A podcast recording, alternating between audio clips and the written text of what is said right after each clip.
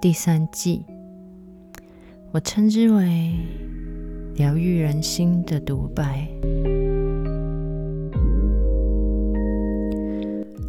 我们都是独立的个体，任何关系都不可能达到百分之百的三观一致。这更像是一场求同存异的角逐。我们各有各的观点，各有各的看法，但不代表我们不能做朋友，不代表我们不能相爱，不代表我们不能在一起。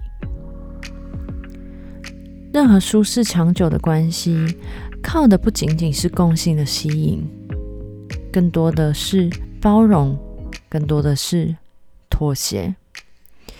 我们要尊重彼此的不同，尊重彼此的差异。我们需要的不仅仅是一个别人，而是一个可以沟通的灵魂。这才是对自我求同存异的态度。